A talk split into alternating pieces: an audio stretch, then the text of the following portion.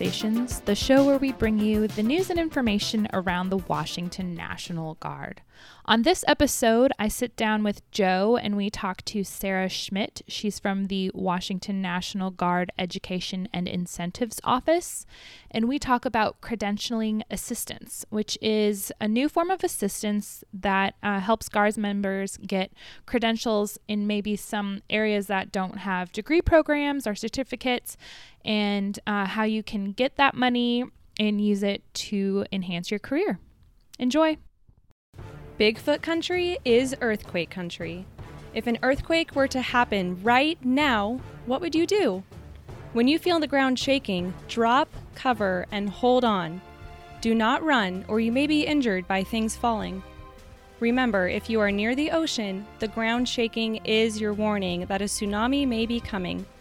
After the shaking stops, move to high ground and stay there. Make sure to listen to local emergency officials. Have enough supplies to be self sufficient for two weeks after a disaster.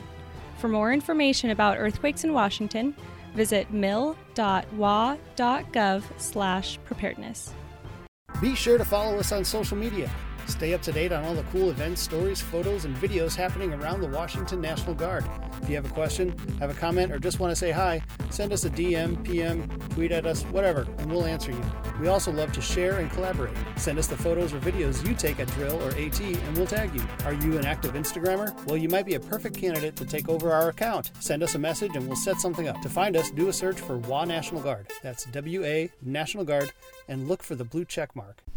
Okay, so today we're joined by Sarah Schmidt, and she's the Education Serv- Services Specialist. Mm-hmm. Look at that, I did it. And I guess just tell us a little bit about yourself before we jump in.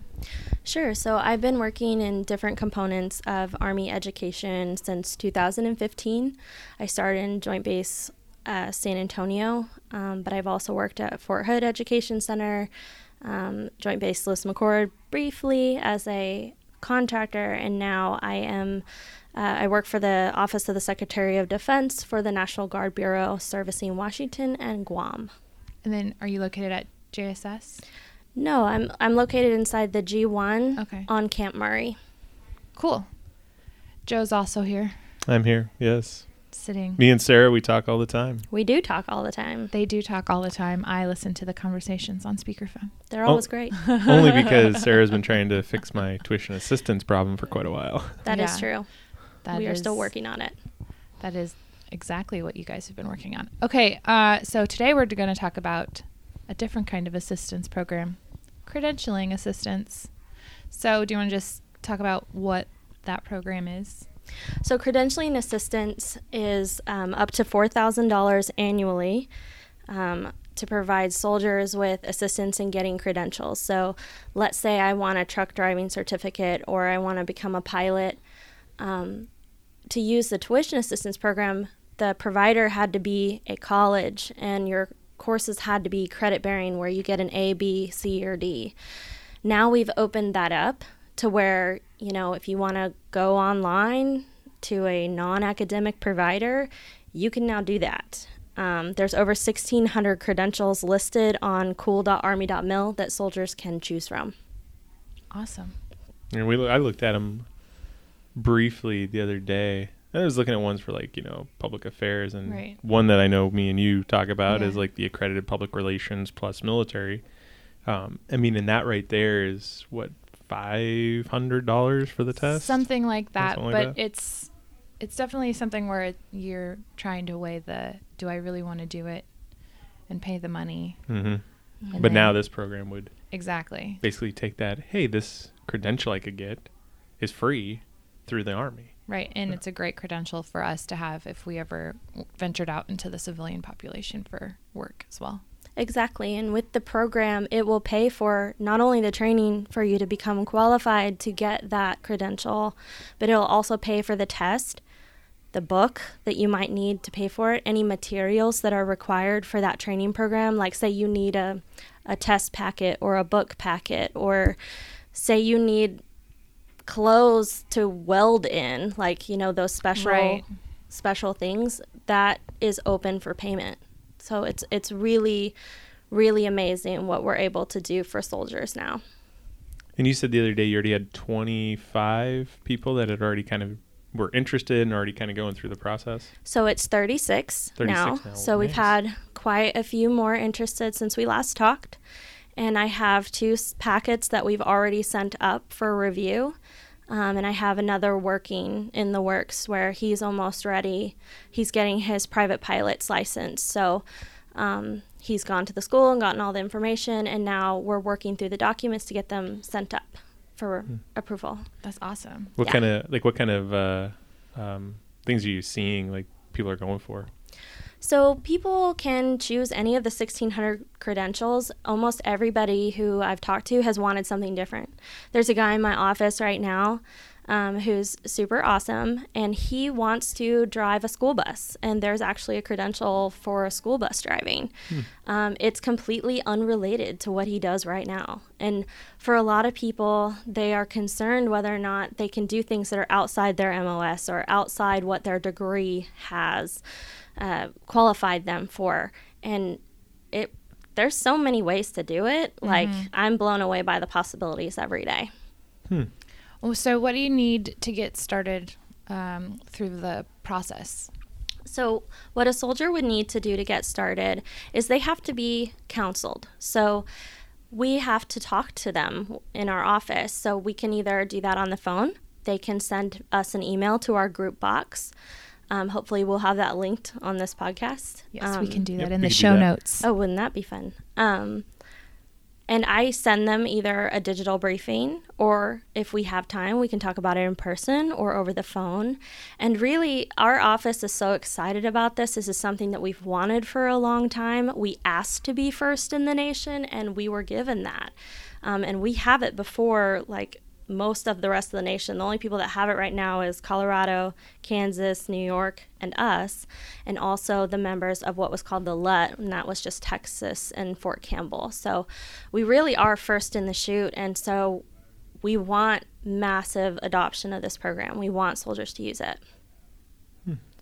So after they go through and they talk to you, what are some of the things they need to consider when choosing credentials?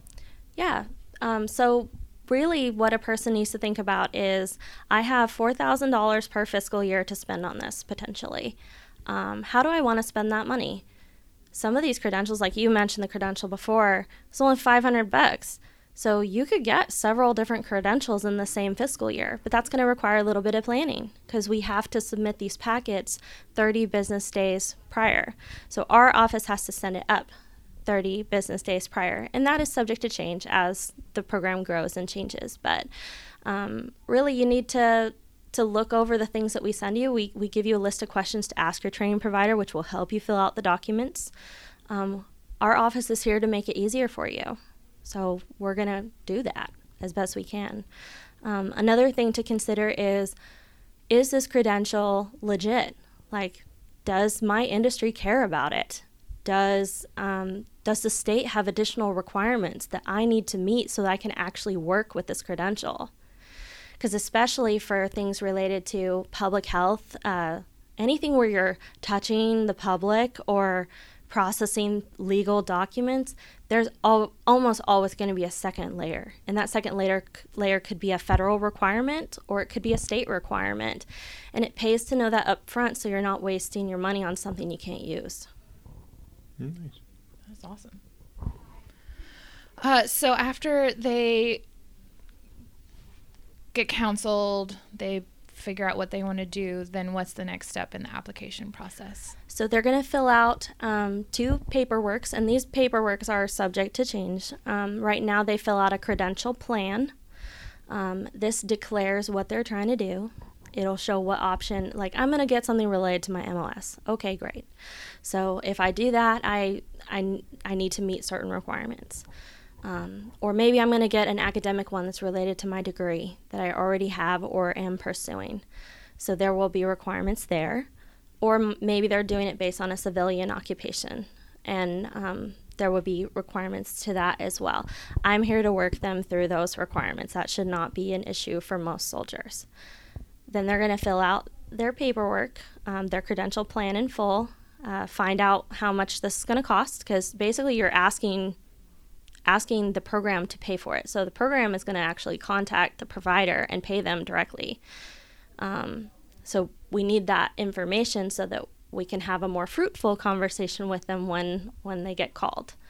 Um, then the soldier also fills out a statement of understanding. The statement of understanding tells them what all the rules are, um, and what credentials are eligible and which ones are not, and what the soldier might have to have in order to be approved for this program. And then, um, of course, I'm with them with this the whole time. So they're not having to do this alone at all unless they want to. And then we send it up for processing together. And then they process it, and provider gets paid, soldier goes to school. Soldier, if they need a test for that credential, will submit again for the test portion so that they don't have to repay it. Uh, if like say you don't pass the test, you don't want to repay the whole thing, Right. like all the training, because the training was still good, but maybe you didn't pass your credentialing exam. Um, they could s- submit that again uh, for payment. Okay. And to like get the test reimbursed or paid for. Right. Okay. So let's say, for example, I'm going to take the PAO uh, related credential. So I took my training course, I got graded, I did great. Now I'm ready to take my test, and I choke, and I blew it. I failed the test. Should I have to repay the whole training that I did well Right. on? No, exactly. So that's why we would submit that separately so that I could retest. Now, I would have to repay the test portion if I failed it, but that's probably significantly less than what I might have spent on the mm-hmm. training. The training Right. could be $4,000, it could be, you know, something closer to that number, and I might have spent a lot of time redoing it. So that's why it's set up that way. Okay. Cool. I mean, What else? I mean, it, what else do we need to know? Um, so there are some frequently asked questions that uh, we we do send out to soldiers who are using it. Um, one of them was, "Am I going to incur a service obligation?" So officers do incur a service obligation, and it is the same as the one for tuition assistance, so it's nothing new. Enlisted soldiers do not incur a service obligation, but they do have to stay in the army while they're pursuing that credential that's Okay. been paid for because they're the credential is basically paid up front Right. so it would not make sense for us to continue paying for it for somebody that's not in the military anymore Right. so that is something that they would want to know um, another thing is many people are already going to school using the tuition assistance program um, they can use these two programs together, but they can't exceed $4,000 per fiscal year. And that's really something that administratively our office will help them on a case by case basis explaining this. So I, I would encourage soldiers not to assume that they aren't qualified for this. I had a soldier the other day say, I thought only sergeants could use that program. No, no. Uh, Like, this program is for just about everyone Okay. um, most people that I talk to qualify for it. Um, and as you receive the packets, um, when you email us, you'll be able to self determine some of your eligibility because we're going to give you all the rules up front. Um, something else people have asked is can their spouses use this program? Unfortunately, at this time, no. But our office can always provide other resources. This is one of many programs that we offer. We manage 1606 GI Bill in our state. We manage tuition assistance. We manage credentialing assistance. The Washington Army National Guard Conditional Scholarship is administered through our office. We do all the incentives, and it could it could go on for a long time. I could keep talking, but chances are we are aware of a program that might benefit your spouse. So just ask us. And Right. we, that's what we do. That's what we love to do. Yeah. Is there any other questions? Um, let me think. So a lot of folks want to know which providers they can use. Um, essentially, you can use anybody unless the higher headquarters has vetted that provider and determined that they are not legitimate or they have some sort of ethical or legal issue um, that has taken advantage of soldiers or hurt soldiers in some way that have been using the program. Um, when they play with the federal government, they have to play by the federal government's rules, and that is the end of that. so, chances are, if you're being discouraged from using a certain program, it might be because there's things that have happened. It could just be that, you know, maybe the way they do things is just not a way that is conducive to how the Army administers the program. It's like with anything. Right. Not every school is approved for TA, and there may or may not be reasons for that. Um, and so we we ask that soldiers keep an open mind, think about the costs that are involved, and choose a provider that is a best fit for themselves, for their workload, for their family. Um, all three things need to be at least happy because it's very hard to to accomplish your goals when you don't have the support that you need at home. Right. So that's pretty much all that I wanted to cover on on this edition of the podcast. But if soldiers have questions, I would encourage them to email them to our office, and we will field them as they come. We are very good at communication in our office. If you email us, you will get an email back within 48 to 72 hours, depending on if there's a federal holiday or not. We want you to be engaged and interested. We want people to contact us and feel open and, and feel cared about when they call us because we do. We do genuinely care. And we'll put that email in the show notes as well. Yeah. And how do people contact your office? What's the number over there? So they can call me directly. It's uh, 253 512 8390. Our business hours are Tuesday through Friday. Um, we are closed for lunch and PT hours between the hours of 11 and 1. So that's a good time to leave a message, but not a great time to call. Um, and we start taking calls at 7:30, and the last call is taken at 4:30. So, um, and we can always be reached on our social media. We we are very active in social media. You can very send us a active on social media. Yeah, what uh, what's your Facebook there? So it's W A A R N G Education Incentives. We actually also have a Facebook group that soldiers can join. They just click view group under our profile page, and it actually has like units that you can complete on GI Bill, on federal tuition assistance, on credentialing assistance. And we made that so that whether or not systems are working perfectly, you have access to the information. We do update that very regularly. Awesome. And then we've also put the information for credentialing assistance on our website, mil.wa.gov slash Washington, or not Washington, uh, slash National Guard slash education. Yeah. So I know it's on there as well. And it should be accessible from the app as well, I think. Yeah, I think It is. it is on the app. It's on the app as well. Yes. Yeah. And that has all our contact information. So if you had a specific incentives issue or a specific GI Bill issue, the points of contact in our office are listed. Our education service officer is Major Eric Flowers. Um, we also have Miss Ellie Woodall, who manages the GI Bill programs, um, Specialist Usos, who is our incentives manager. And we just got a new employee, which we will be introducing on Facebook later this week. Awesome. Perfect. Great.